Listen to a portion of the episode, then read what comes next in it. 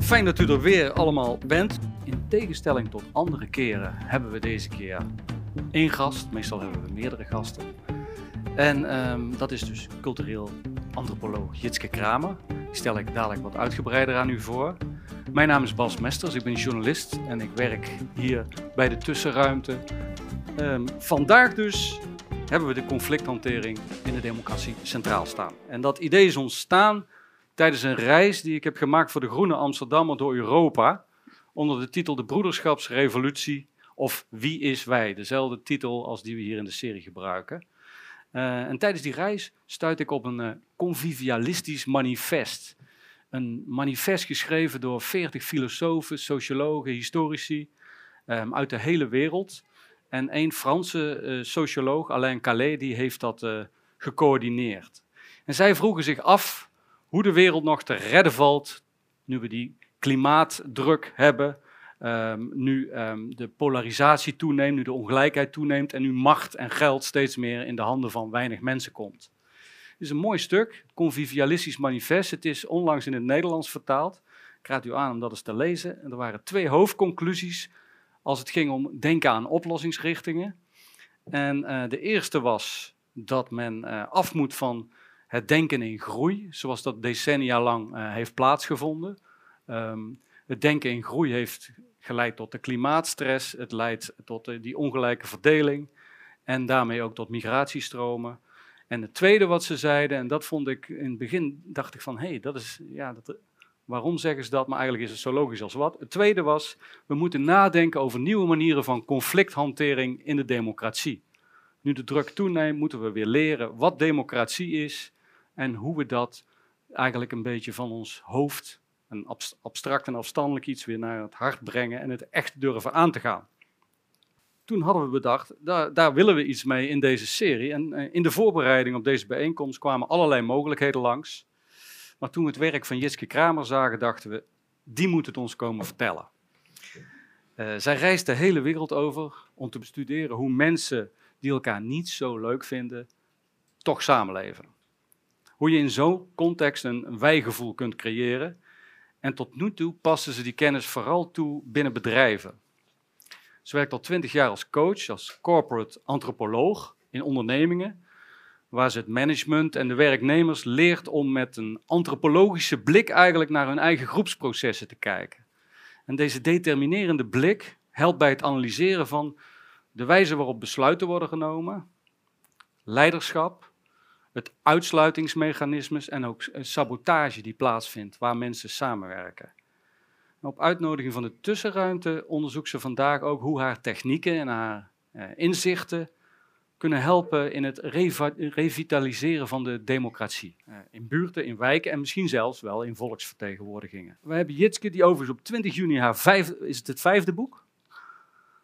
Ik geloof, ja, of zes of zo. Ja, publiceert Jam Cultures. Ja, met een groot evenement gaat dat plaatsvinden. We hebben haar gevraagd om haar ideeën nu eens te verplaatsen van de begrensde omgeving van een bedrijf naar de meer open omgeving van een democratie. En om het publiek daarbij ook te laten ervaren welke dilemma's overbrugd moeten worden als je een conflict wilt overbruggen in een straat, in een wijk of in een samenleving die enigszins overspannen is. Dat is een hele moeilijke opdracht. Maar omdat ze het leuk vindt en omdat ze zelf dacht dat ze er ook wat van zou kunnen leren, heeft ze ja gezegd. Um, het lijkt mij meer dan genoeg wat ik nu gezegd heb. We gaan aan de slag op zoek naar technieken om het gezeik dat er altijd komt als mensen samenleven, niet te laten ontaarden. En het woord is aan Jitske Kramer. Dankjewel. Ja, um, ik ben antropoloog. Even daarmee beginnen, enig idee? Ja? Is dat bekend inmiddels? Is niet echt een soort volmondig. Is de studie naar hoe mensen culturen vormen en hoe culturen mensen vormen. En dat was vroeger de studie de beste route om werkloos te worden. En daar valt inmiddels best wel mee. Want het is zo'n ontzettend relevant thema. Hoe maken we nou met elkaar culturen, manieren van doen, van zijn, waarin iedereen zijn plek heeft? Nou, je, je, je opent het nieuws en uh, waarschijnlijk ook je eigen organisatie. Je denkt, nou, het gaat niet altijd helemaal optimaal. Dus hoe doen we dat nou eigenlijk? En ik vind het interessant om daarnaar te kijken. En um, ja, gezeik komt er toch. In antropologie gaat ook wel over, um, ja, hoe ben je eigenlijk mens? Studie naar mensen. Hoe ben, je, hoe ben je een goed mens? Vind ik dan nog een moeilijkere vraag. En eigenlijk nog ingewikkelder vind ik, hoe ben je samen mensen? En dan, nou ja, zoals Bas zei, vooral met die die je niet zo leuk vindt. Samen mensen zijn met mensen die je leuk vindt, is niet zo moeilijk, zeg maar. Dus hoe, hoe doen we dat nou eigenlijk precies? En ehm, dat is waar ik me mee bezig hou. Deep Democracy staat er, ja, gaan we het over hebben. Maar eerst maar eens even een bedding geven van hoe ik naar dingen kijk. Mijn, mijn vraag is eigenlijk, hoe bouwen we strong tribes? En, en daar zijn twee belangrijke woorden, strong en tribes. Een tribe is een groep mensen, een levende community. Dat kan een organisatie zijn, of een samenleving, of een wijk, een stad, een familie. Een tribe, een groep mensen die samen iets te doen hebben. Die hebben een doel, die hebben iets te doen. Die doel kan zijn, ik woon hier en ik wil het hier leuk hebben. Het doel kan ook zijn, wij zijn hier dit team met dit marketing uh, uh, opdracht en dat willen we goed voor elkaar krijgen. Een groep mensen. En wat maakt het nou strong? Dus wanneer is het nou een sterke tribe, een gezonde, sterke tribe? En we denken heel vaak dat als we nou al die individuen in die tribe optimaliseren, met training en, en vaardigheden omhoog, dat die tribe heel sterk wordt. En dat is waar, dat helpt. Maar als je een team met excellente spelers hebt die onderling niet zo lekker liggen, dat functioneert uiteindelijk slechter dan een team met middelmatig die onderling heel goed functioneren. Dus je ziet dat de onderlinge relaties ontzettend belangrijk zijn. Dus een strong tribe is zo sterk, zou je kunnen zeggen, als de onderlinge relaties sterk zijn. Dus als ik vanuit de antropologie een, een, dorp binnenloop en ik doe daar langer onderzoek, etnografisch onderzoek, en ik zit daar een tijd en ik merk dat bijvoorbeeld de ene wijk niet met de ander praat, dan is de tribe niet zo sterk als die zou kunnen zijn. En als de bewoners in het dorp niet met de chiefs praten, is het niet zo sterk als het zou kunnen zijn. Als er niemand naar de jaarmarkt wil, is er iets aan de hand. Nou, iets vergelijkbaars zie je in organisaties. Als je een organisatie binnenloopt en de ene afdeling blijkt niet met de ander. Of medewerkers hebben geen idee wat de top aan het doen is of andersom. Of, en, en niemand wil eigenlijk naar de kerstborrel. Dan is er iets aan de hand. Dus een tribe is zo sterk als de onderlinge relaties sterk zijn. Nou, hoe, wat gebeurt er dan in die onderlinge relaties? Nou, in die onderlinge relaties zit iets wat we cultuur noemen. En cultuur is zo'n vaag ding. En als ik je vraag, vertel eens iets over jouw cultuur, dan gaan mensen, ja, die maken ook dit soort gebaren. Dat is heel grappig. En dat, dat klopt, want hier zit ook cultuur. Cultuur zit tussen ons in. We kunnen het niet vastgrijpen, het is als zwaartekracht. Je kan niet zeggen, doe een dagje niet. Het is er altijd. En hoe vormen mensen dat dan? Nou, dus er zijn een aantal dingen, denk ik, die goed zijn om daarbij te beseffen. Is dat allereerst dat we in een wereld leven waarin niks betekenis van zichzelf heeft. dat is een belangrijk gedachte. Dus niks heeft betekenis van al het gedrag wat we vertonen, dat is er gewoon. Het is van zichzelf niet goed of fout. Dus als ik je vraag, iemand een klap in zijn gezicht geven. Goed of fout? Fout? Altijd? Bij boksen niet. Sommige mensen vragen erom. het is niet per definitie goed of fout. Het hangt van de context af. En dat is eigenlijk bij alles. Is relatiegericht of taakgericht leiderschap, wat is beter? Ja, weet je, dus niks is goed of fout van zichzelf, maar mensen moeten dat samen doen. En voor, dat gegeven hebben iets fantastisch, dat heet cultuur. Daar bouwen we cultuur. Dus hebben we frames, raamwerken. En dat raamwerk geeft eigenlijk een aantal categorieën weer. Bijvoorbeeld een aantal belangrijke, wat is goed, wat is fout, wat is mooi, wat is lelijk en wat is waar en wat is niet waar. En daarmee kunnen we een beetje, ja. En wat dan interessant is, wie mag dat dan bepalen? En hier komt voor mij antropologie en deep democracy heel mooi samen. Deep democracy is een term die is niet van oorsprong, komt niet uit de politiek. Het is een term die gaat, gecoind of genoemd door Arnold Mindell. En Arnold Mindell is een Amerikaan, psychoanalyticus en natuurkundige. Die heeft die werkvelden gecombineerd. En hij noemde de term in het verband, hij zei, weet je, the world is deep democratic in itself. Nothing has meaning, we have to give meaning to it. Niets heeft betekenis van zichzelf. Nou, dat zeggen de antropologen ook. We moeten samen betekenis geven. En, maar wie doet dat dan? En dan zegt hij, zullen we dat dan diep democratisch doen? Want de vraag wie wat mag beslissen, gaat altijd over macht. En als je macht hebt, heb je definitiemacht, dat is een lekkere plek. En als je definitiemacht hebt, dan zit je ook dichter bij de pot met de knikkers. Dat noemen we privileges. Dus wie mag daar dan zitten? The world is deep democratic. Strong tribes hebben open, goede relaties waar je met elkaar mee kan dealen in een wereld waar niks betekenis van zichzelf heeft, waarbij we dus betekenis moeten geven. Bovendien willen we niet allemaal hetzelfde.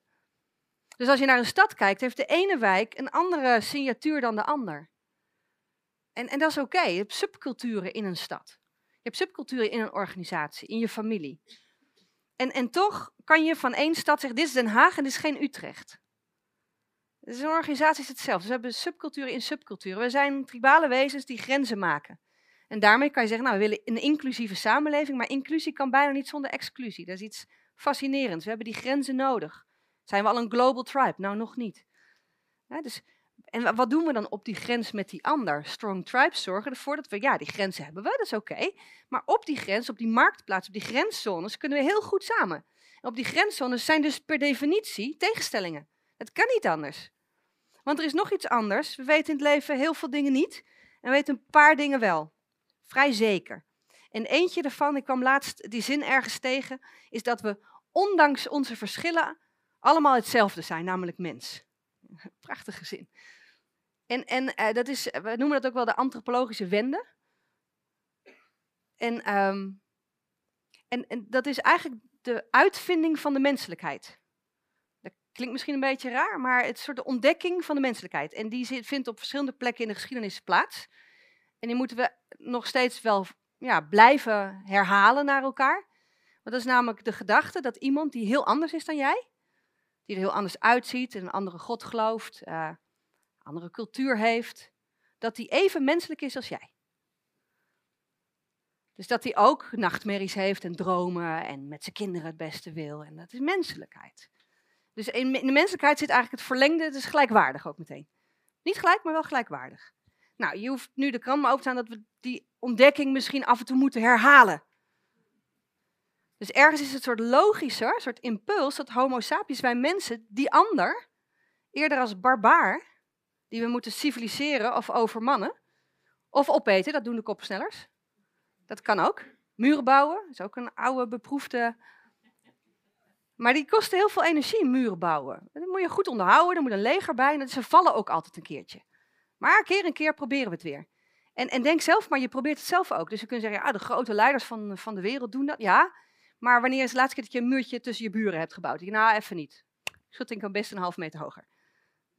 Of een muurtje met een familielid. Je nou, doen we gewoon even, even geen e-mailverkeer. We discommuniceren. Strong tribes zijn zo sterk als de onderlinge relaties sterk zijn. In een wereld waarin niks betekenis van zichzelf heeft waarin we weten dat we allemaal hetzelfde zijn, namelijk mens, en we weten dat we allemaal anders zijn. Zoals Margaret Mead, een antropologe, zei: We're all unique, just like anyone else. we zijn allemaal uniek, net als alle anderen. En, en die is interessant. Want we weten dus dat we hetzelfde zijn en anders tegelijk. En dat we dus diversiteit, dus verschil hebben, altijd. En met diversiteit is iets geks aan de hand, denk ik. Namelijk, het is ontzettend leuk op papier. En, en diversiteit is ook heel leuk als de variatie op jezelf is. Maar echt anders is gewoon bloedirritant.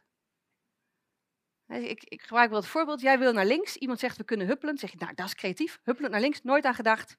Innoverend. Maar jij wil naar links, iemand wil naar rechts. Dat irritant. dus, dus strong tribes vinden manieren waarin het veilig is voor verschil.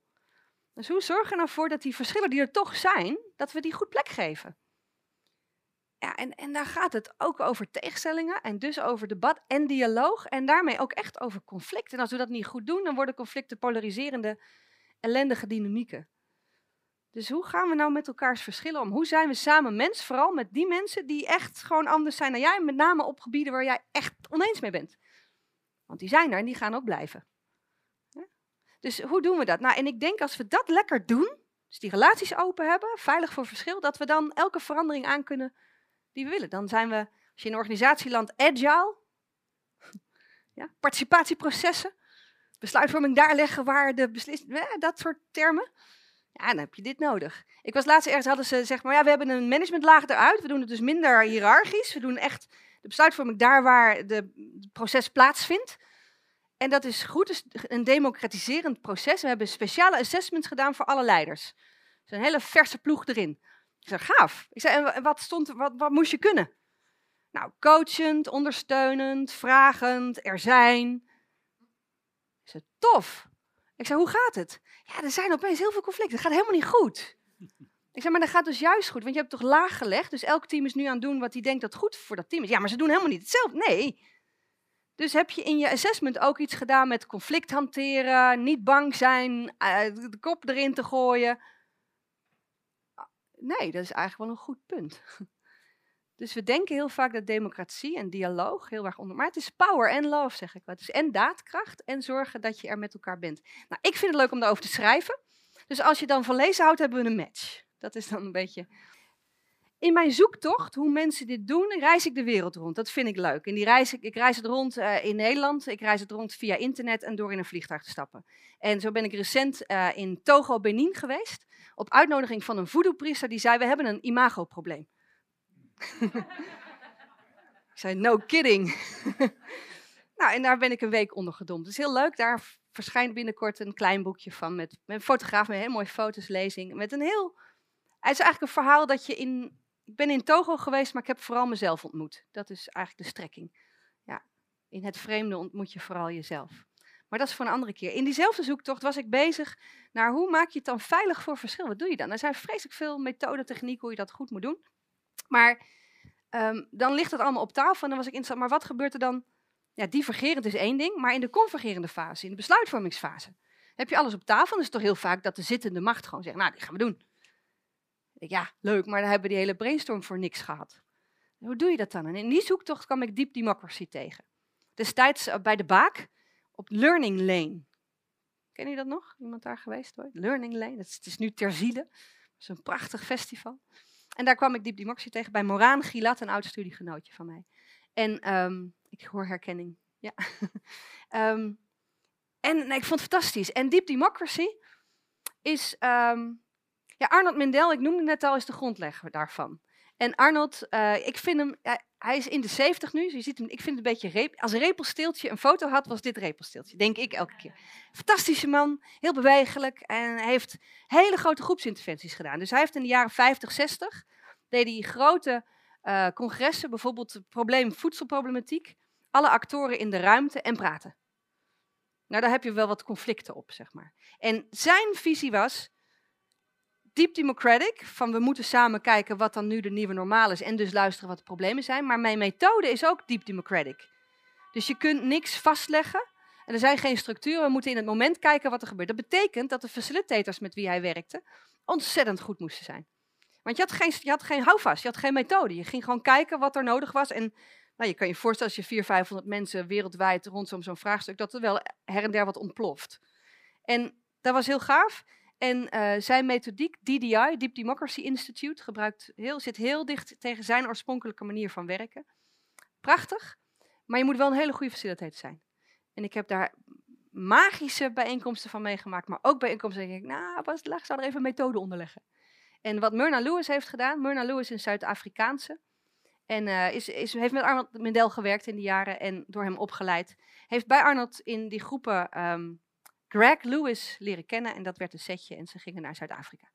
En in Zuid-Afrika, post-apartheid, uh, Myrna is uh, therapeut.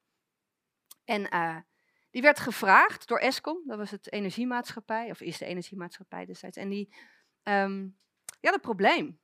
Zoals heel veel organisaties eind jaren negentig een probleem. En nog steeds, het is niet opgelost. En het probleem was, zij die, die geen macht hadden, hebben dat nu meer. En zij die wel macht hadden, hebben dat minder.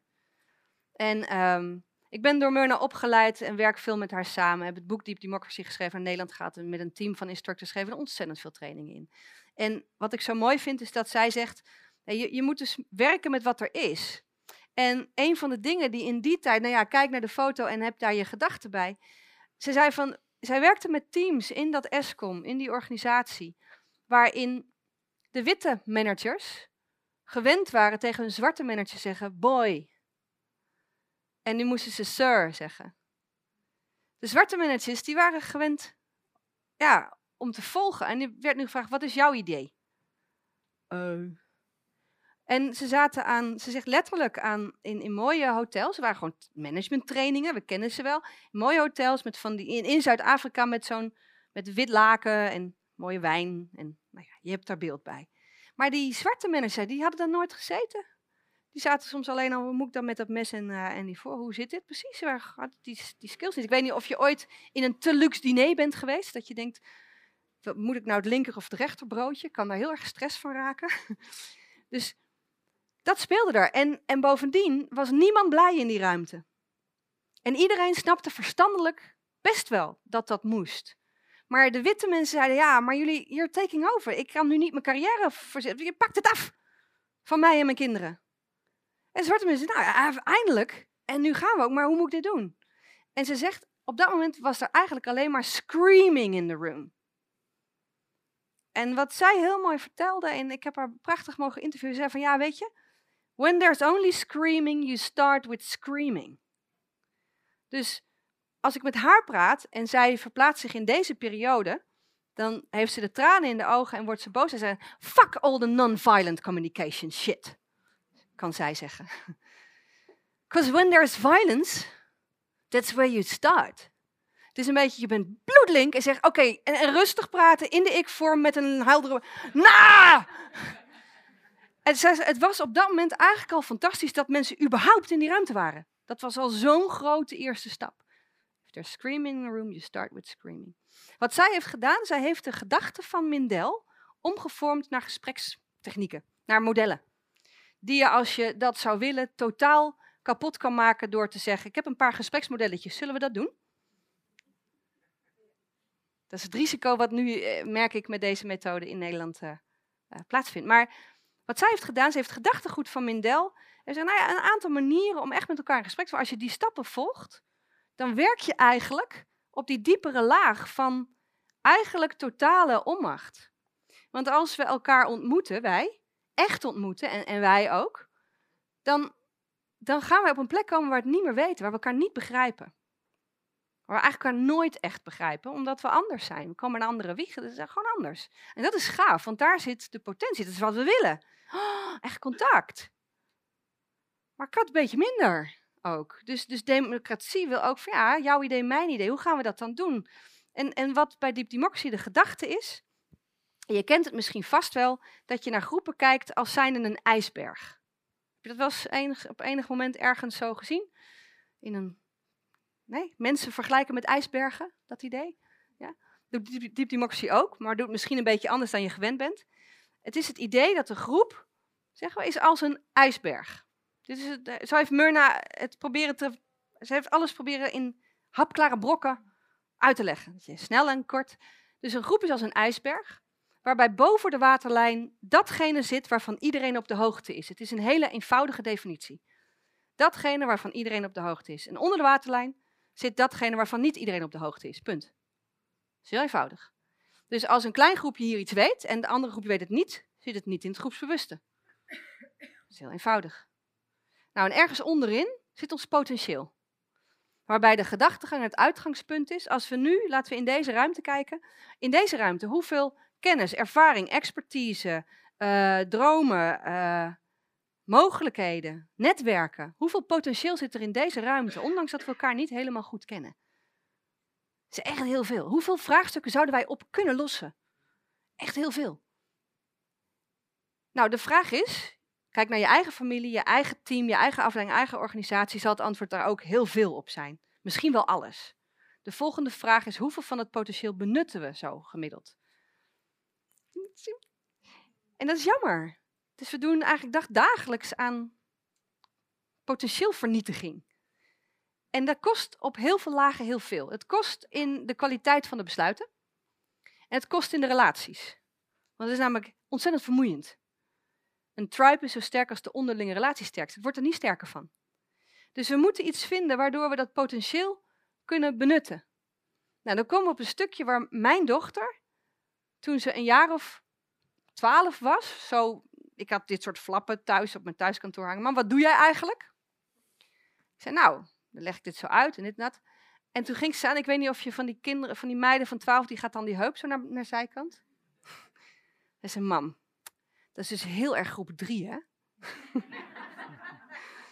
ik zei, ja, ik zei, hoezo? Nou, ze, dat, want wat er staat is dat je dat kan zeggen wat gezegd moet worden. Dat is namelijk de een, dat is het enige wat nodig is. Het is eigenlijk heel eenvoudig op dat dat gezegd moet worden wat gezegd kan worden. Dat, is alles. Waarop zij zei, ja, maar dat is toch gewoon wat, je, wat we dan in groep drie, twee, drie leren, samen spelen. Samen delen, als het niet bevalt zeg je. En dan praat je daarover. En als je dan gedoe hebt, dan zegt de een tegen de ander: Oké, wat is jouw verhaal? En wat is jouw verhaal? Wat heb je nodig om samen weer het schoolplein op te lopen? Ik zei: Ja, basically, dat is het. En ik, ik ging toen, werkte toen veel met de politie. En ze zegt: Dat ga je politieagenten leren? ik zei: Ja. Ze is inmiddels 17, loopt op een ander schoolplein. En ik had laatst weer een mooi gesprek met haar. Zij zei, mam, nu snap ik wel waarom dat ingewikkeld is. Omdat op zo'n schoolplein subgroepen, ranking, wie is de baas, hoe kom je over, wat is je imago, wat vinden anderen van je, veel grotere rol speelt dan op de basisschool. Dus het enige wat nodig is, is dat we ervoor zorgen dat dat wat gezegd moet worden gezegd wordt. Dat is alles.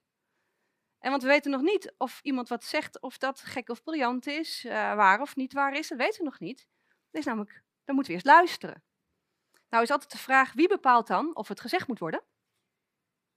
Of het wel belangrijk is en of het wijsheid is. En daarmee gaat het voortdurend ook over macht. Wie bepaalt nou eigenlijk wat? Dus het idee is, als we nou die waterlijn flink naar beneden knallen, dan hebben we een heel groot groepsbewuste. Als we dan al die informatie hebben, en we luisteren ook nog echt, dus niet we wachten tot we wat kunnen zeggen, maar ik ben bereid geraakt te worden door jouw mening. Dat betekent ook dat ik bereid ben mijn mening te veranderen. Ik denk dat we daar een van de problemen in de, in ieder geval de Nederlandse politiek hebben. Dat je hebt een, een idee en dan moet je aan vasthouden. Dan ga je het debat in en dan ben je standvastig. Terwijl het is eigenlijk, ja sorry, maar te, te biel, voor woorden. Dus je, hebt met, je zit en je met je partner. En jij hebt een idee. En aan het eind van het gesprek, standvastig. Nou, ik denk dat het hele slechte relaties zijn. En dat doen we in de samenleving. Dus eigenlijk zou je zeggen, maar een echt gesprek, dialoog, debat. Want een echt gesprek heeft voor mij elementen van en een dialoog en een debat. Is dat je bereid bent geraakt te worden. En dat ik dan, als ik geraakt ben door wat je zegt, ah, daar heb ik nog nooit naar gekeken. Jee, wat zou er dan gebeurd zijn met een Brexit, Brexit, denk ik wel eens. Als we echt met elkaar, dat je dus van mening mag wisselen. Dat is een ingewikkeld gegeven, maar wel nodig. En dan vaak nog in de combinatie dat we zeggen, maar ik wil wel een beetje ja, in harmonie. Uh, toch? Je wil dat lekker fijn. En het liefst dat je aan twee woorden genoeg. En dat je naar huis kan. Van die teams die ik tegenkom zeggen, bij, bij ons is nooit conflict. Als een soort trots statement. Terwijl dat is raar, dat kan namelijk helemaal niet. Want je weet dat je allemaal anders bent. Dus je kunt dan zeggen, ja, maar wat is een conflict? Nou, een tegenstelling een debatje, een, een, een meningsverschil. Maar zijn, nou, bij ons is dat nooit. En als je dan vraagt, hoe ziet harmonie eruit? Dan krijg je heel vaak dit soort beelden. Mindful. In je eentje. Ja, want zodra er twee zitten, heb je al last van die ademhaling. Dus mediteren in je eentje op een berg is ook ontzettend makkelijk. Dat is niet moeilijk. Wat Myrna Lewis daarin wel zegt, is, is als je werkt met groepen, met veel conflict, nou, je moet in ieder geval een soort grounded zijn en, en betrokken, neutraal er voor iedereen zijn. Je kan dat meditatief noemen.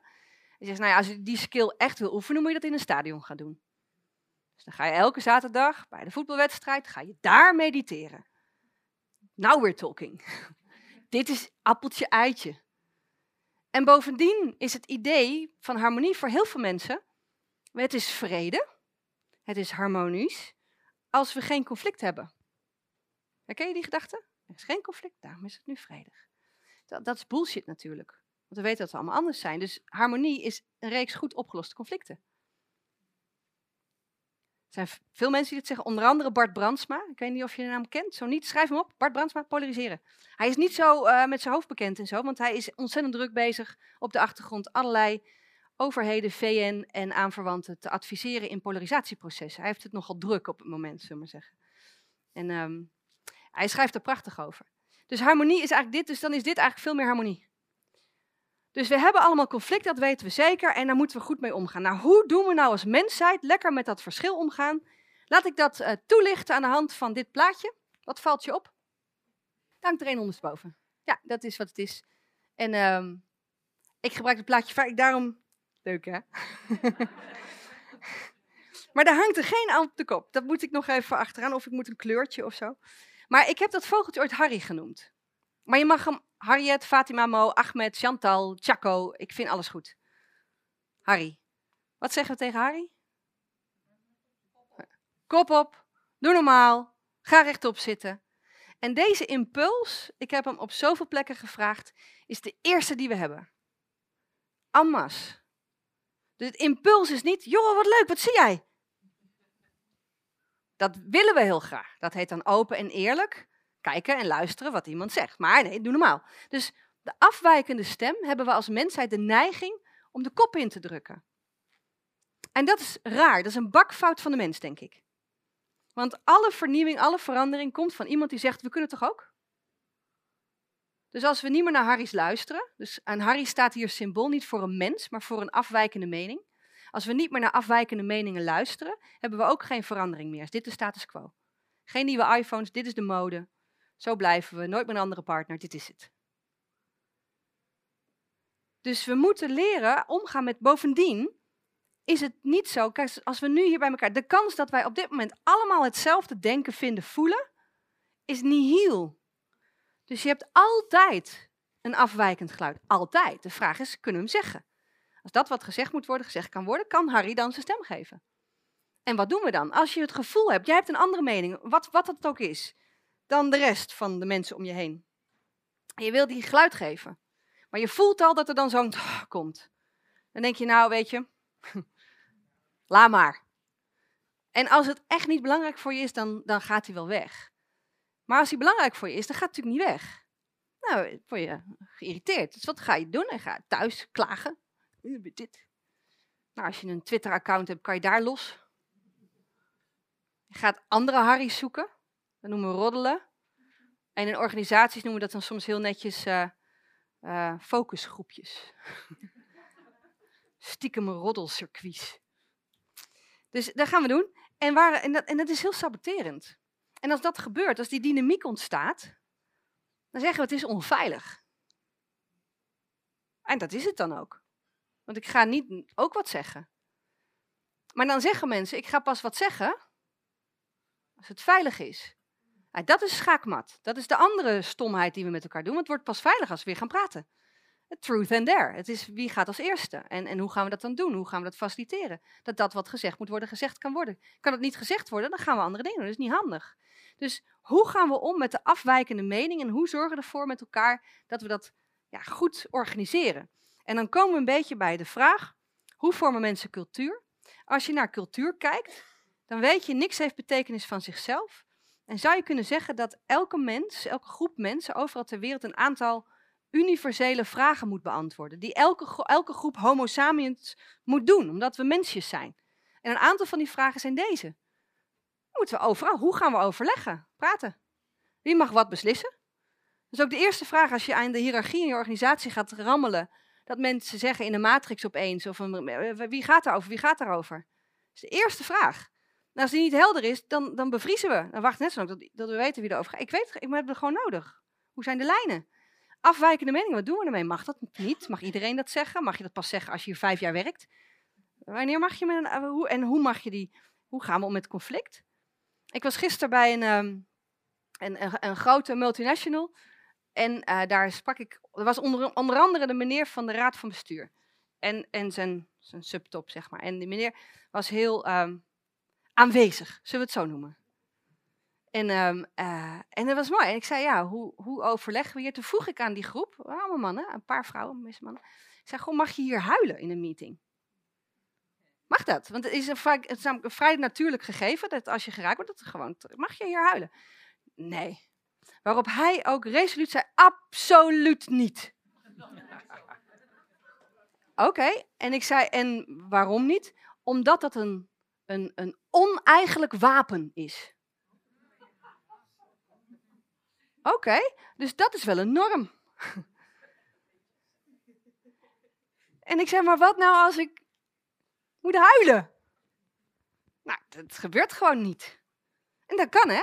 Je kan ook zeggen, nou, bij ons moet je huilen. Ik heb ook wel in teams gezeten waar de norm was, als je niet gehuild hebt deze week, dan, dat is de andere kant, hè?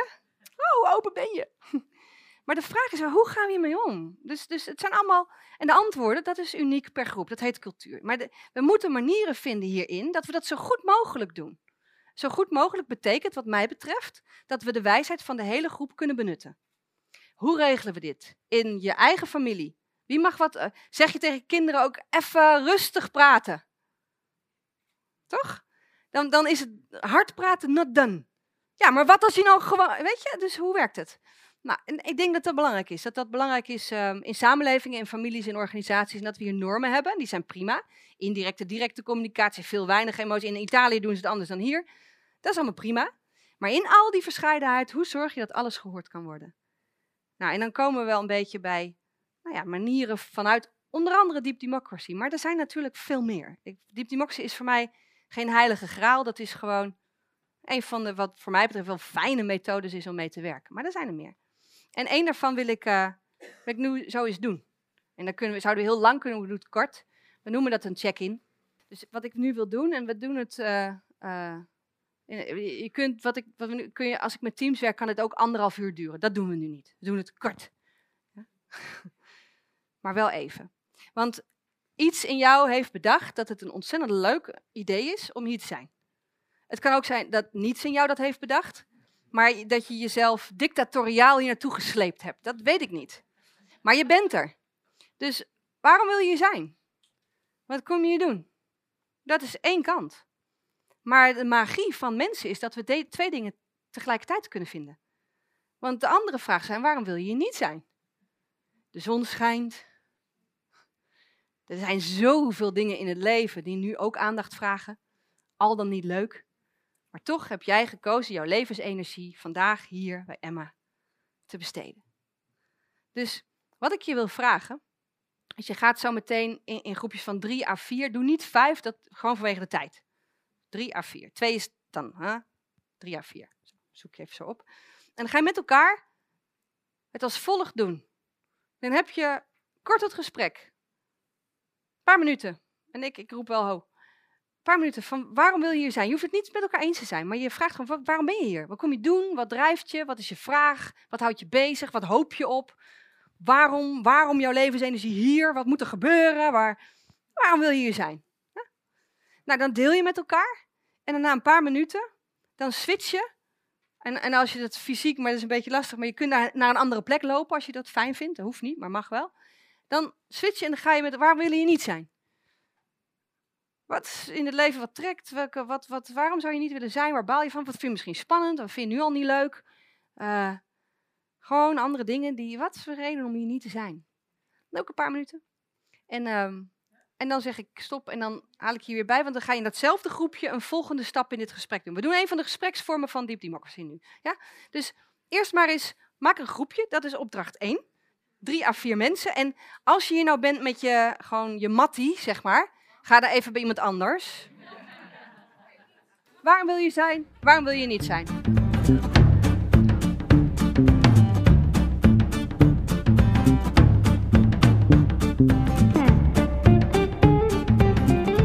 Wat je ziet, is zoals ik zei, Deep Democracy is op gericht dat die waterlijn zakt.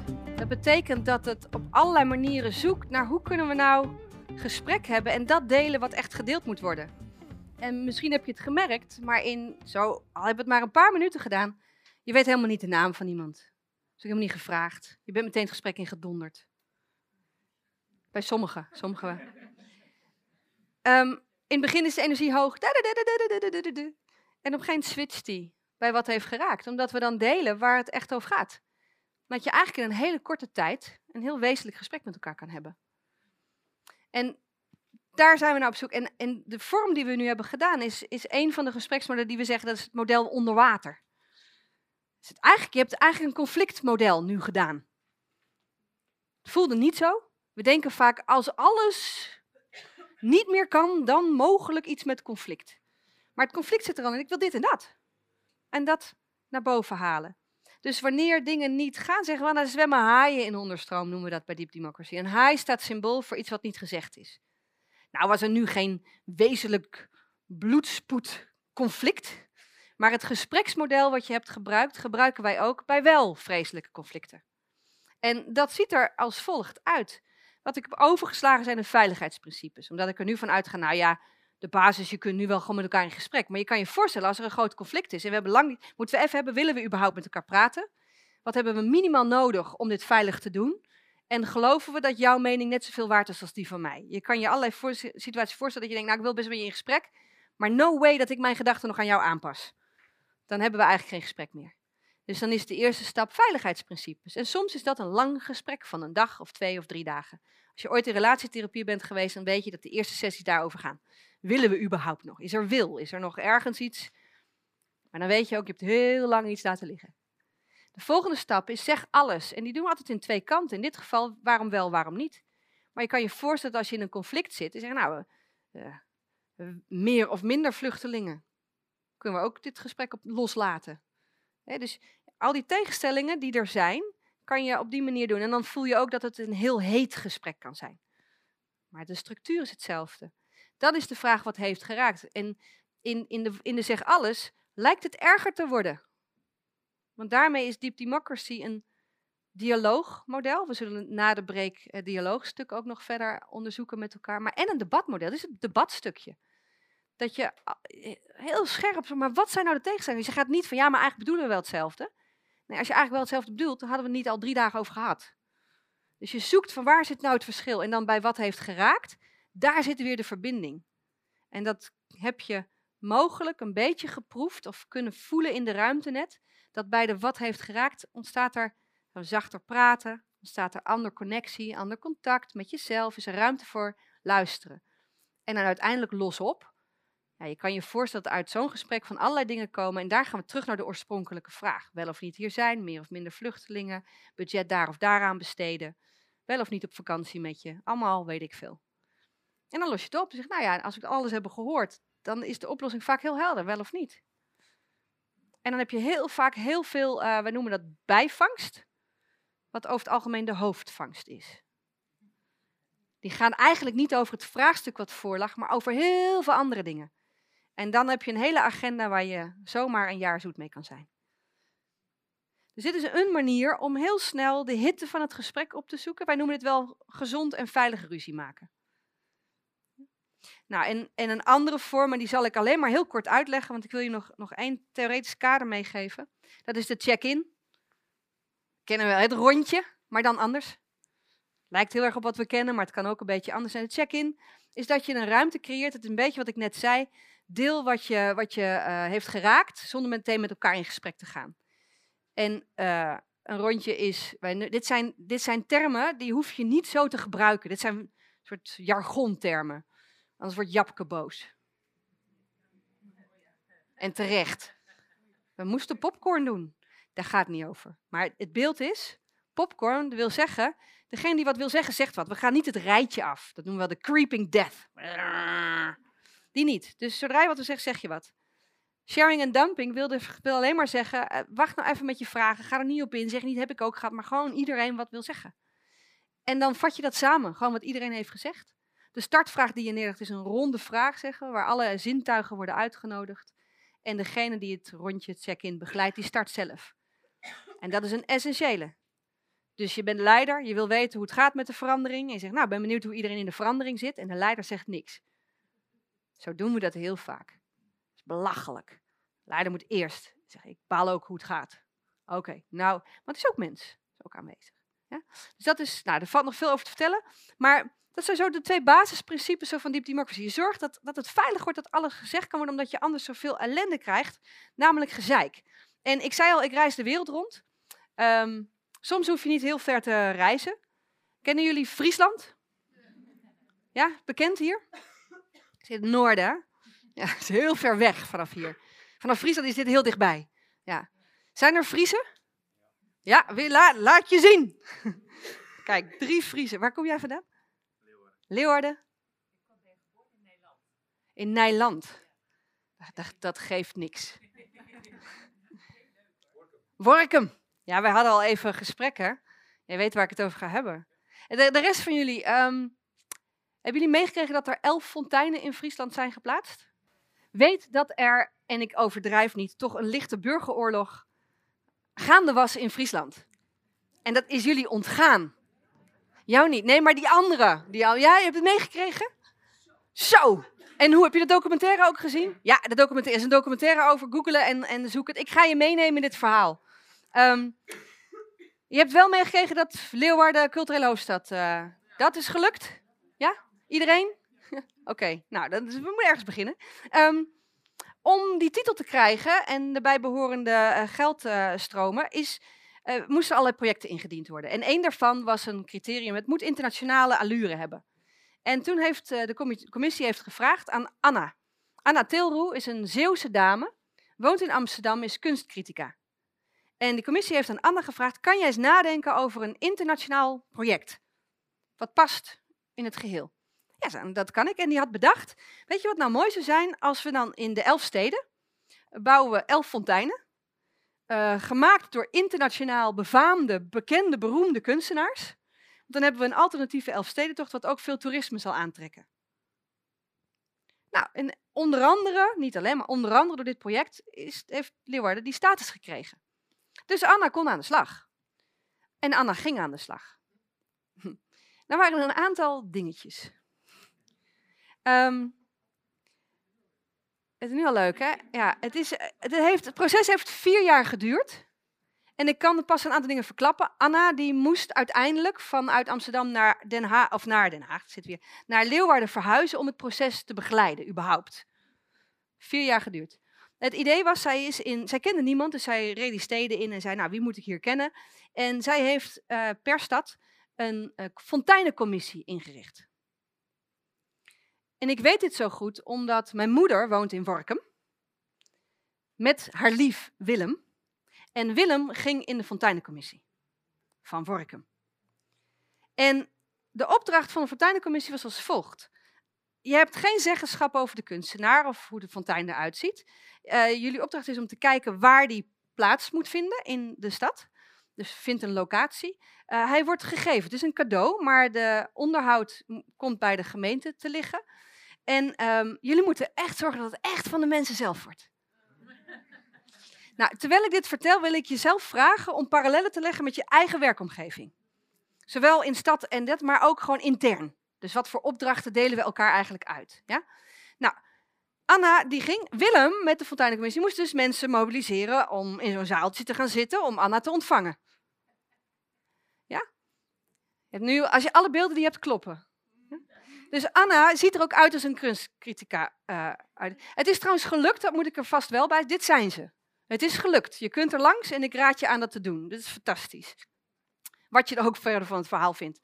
Anna, die kwam binnen en die deed allerlei variaties op. Ik heb een droom voor Friesland. En daar zaten. Je voelt hem, hè? En de reacties waren allemaal in de categorieën van. Hoezo kunst? Hebben niks met kunst. Het is allemaal geldverspilling. Fonteinen, die passen helemaal niet in onze cultuur. Dat is iets van Zuid-Europa. We hebben heel veel water. Als je ogen dicht doet en je loopt een paar meter, lig je in de plomp. Wij hebben helemaal geen ontmoetingsplekken nodig. Als we iets nodig hebben, zijn het openbare toiletten. Hoezo buitenlandse kunstenaars? Wij hebben je eigen kunstenaars, daar hebben we toch helemaal geen buitenlanders voor nodig. Wie heeft dat nou weer bedacht? In die Ik moet je erbij zeggen dat in die fonteinencommissies was het zo dat de voorzitter in Workum in ieder geval in dat proces op enig moment geen boodschappen in eigen stad kon doen. Er waren bedreigingen op Facebook, de vlaggen gingen halfstok, pamfletten hingen op de ramen. Het was niet leuk. Ik weet dit omdat Willem daar al uh, tijden over praat. En ik aan mijn keukentafel alleen al het grappige woord fonteinencommissie regelmatig voorbij hoorde komen. Nou was het ook zo dat in dat protest ja, mensen opstonden vanuit het protest. En eh, één groot deel van het protest was, Leeuwarden heeft deze prijs gekregen vanuit de gedachte meanskip. En meanskip betekent... Oeh. Gemeen, oh, gemeenschap. Gemeenschap. gemeenschapszin. En de gedachte is vanuit dat doen we samen. Nou, een van de protesten, en daar, daar zal ik bij zeggen, Willem woont met mijn moeder aan het water in Workum bij de, bij de brug. En aan de overkant van het water woont Henk. En Henk is de zwager van Willem, is met zijn lievelingszusje. En Henk is kunstenaar. Ja? En Henk was zwaar in het protest. En Henk zei, zijn helemaal gek geworden. Dit alles behalve, dit, dit ademt alles behalve Mienskip. Wij motten geen fonteinen, als we hebben we geen inspraak. En bovendien het hele proces. Dus Henk was niet zozeer dat hij zei, ik wil inspraak in de kunstenaar. Henk, is kunstenaar genoeg om te zeggen, dat gaat niet, daar, daar moet je geen discussie over hebben. Kunst in de openbare ruimte is geen democratisch proces. Dat is wat anders. Maar dit proces ernaartoe klopt niet. En hij werd boos. En hij niet alleen. En nou ja, gelukkig is daar kunst. Want Henk ging in het verzet. En hij ging goed in het verzet. En hij zei, ik ga dan ook een fontein maken. En ik ga de, de vorm pakken van de oudste fontein ooit. En dat is een, een piemel. En dat ziet er dan zo uit. En dan komt hij, het is gecrowdfund. Je kon er lid van worden. Je kon kiezen of je grote verkleinen wou. En een ander deel van de familie zat in het sanitair. Dus het is in het toilet. Een toilet met een mannen- en een vrouwen-wc. Je ging daarin en dan ging je piezen en dan trok je door en dan. Hij bestaat niet meer, de fontein, want is hij, hij is tijdens het ontledingsfeest ontleed. Dus ik heb nu een piemel thuis. Van die dingen. Ik heb hier ontzettend gelachen, want mijn moeder is in de 70 en die zei dus al, al jaren: ja, we hebben die piemelfontein. Die piemelfontein.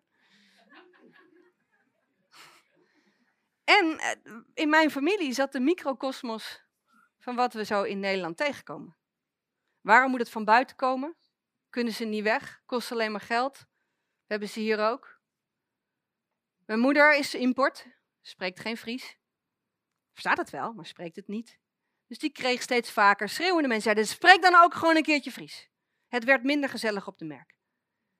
We zijn nu wat geluimd, het is ietsje beter, maar het is nog steeds een beetje dus hoe gaan we om met dat wat in dit verhaal, hè? Wie is hier Harry? Henk? Henk Harry? Ja, denk het wel.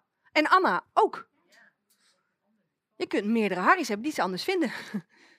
Dus Anna, dus lang leven Harry, laat me dat vooropstellen. Als Anna geen Harry was, dan was dit niet gelukt. Alle vernieuwing komt van een Harry. En tegen alle vernieuwing komt gezeik. Nu vrij letterlijk. Daar vond ik het zo'n mooi verhaal. Maar de, dus Anna heeft doorgezet. Je kan Anna een aantal dingen verwijten in het proces. Misschien was zij niet degene die de spokesperson had moeten zijn. Hoe zit het met vertrouwen? Misschien had ze niet, ik heb een droom voor jullie moeten doen. Misschien was het zo dat dit project kon alleen maar doorgaan als alle steden ja zeiden. Je voelt de machtsstrijd. Dus dat was misschien allemaal. En de andere Harry is Henk. Die zei: ho, ho, ho. En ook Henk heeft gave dingen gedaan en minder gave dingen. Je denkt, ja, we hadden dat nou zo op de spits moeten drijven. Je had het ook anders kunnen doen. En toch, ze hebben allebei een rol. En er zat een zweem in, en hij is niet gepolariseerd, maar er zat een zweem in. Dit had ook helemaal fout kunnen gaan. En in de microcosmos van de familie hebben we langs het randje gezeild.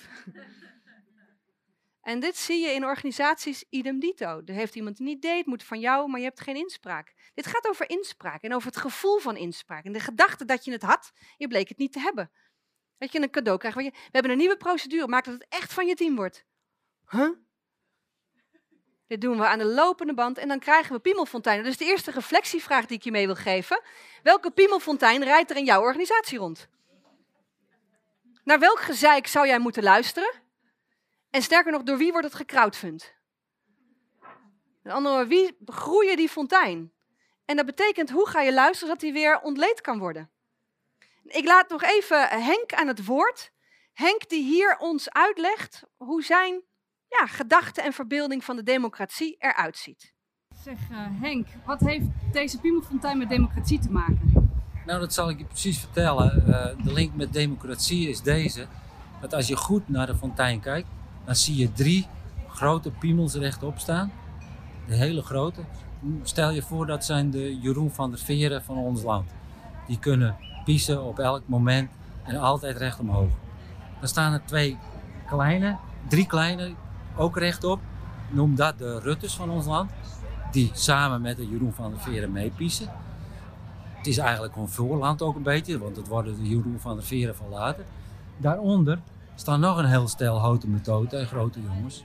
En die piezen ook overal overheen. Alleen maakt het daar al helemaal niks meer uit waarheen, waar naartoe en waar overheen. Zolang ze maar piezen, dan zijn ze in beeld. Vervolgens zie je daaronder aan de zijkant van de fontein zie je allemaal kleinere piemels netjes in het gelid staan. Dat zijn de gedoneerde piemels hier, het gewone volk, de Jan Lul. Daar wordt overheen gepiest en die staan netjes in het gelid. Staan altijd netjes in het gelid. Pas als ze hun mond open doen en wat zeggen, dan zeggen ze daarboven van: hé hey joh, doe eens normaal. Nou, dat is de democratische verbeelding door deze fontein. Dankjewel. Ja, nou, dat kan je mee doen, hè? Dus de volgende reflectievraag die hierbij komt: ben jij een grote of een kleine lul? Heb het daar maar eens over met elkaar. Als je dit leuk vindt, ik heb hier een artikel over geschreven. Als je mijn naam googelt in combinatie met de Piemelfontein, dan komt het omhoog. Ik heb een paar uitgeprint, dus uh, als je zo rent in het... Ik heb een paar uh, op papier. Maar um, nou ja, waar dit over gaat, is natuurlijk, heb je net alles onder controle, blijkt dat het toch democratisch moet. En, en democratie gaat dus over, heb ik inspraak of niet? Mag alles gezegd worden? Wat als iets niet gezegd mag worden? Als het in de timing niet meer gezegd kan worden? Timing is een belangrijk. Er zijn momenten dat, ja, nu niet meer. En er zit iets geks in het democratie, omdat we, we willen die wijsheid benutten. We willen alles op tafel. Maar wie beslist nou wat we gaan doen? Dus je hebt twee dynamieken eigenlijk. Kijk, je kan zeggen bij de Piemelfontein en de hele fonteinen in Friesland. Als, het, als je kijkt naar heeft iedereen nou inspraak gehad bij de beslissing wat we dan gaan doen? Nee, dat was geen meanskip. Kan je nog van zeggen, nou ja, dat gebeurt zo in het leven. Wat heb je nodig om mee te gaan? Dat is een minimale diepdemocratische wat je kan doen. Dit is wat wat heb je nodig om mee te gaan? Dat was al niet gezegd, dit is gewoon wat we gaan doen.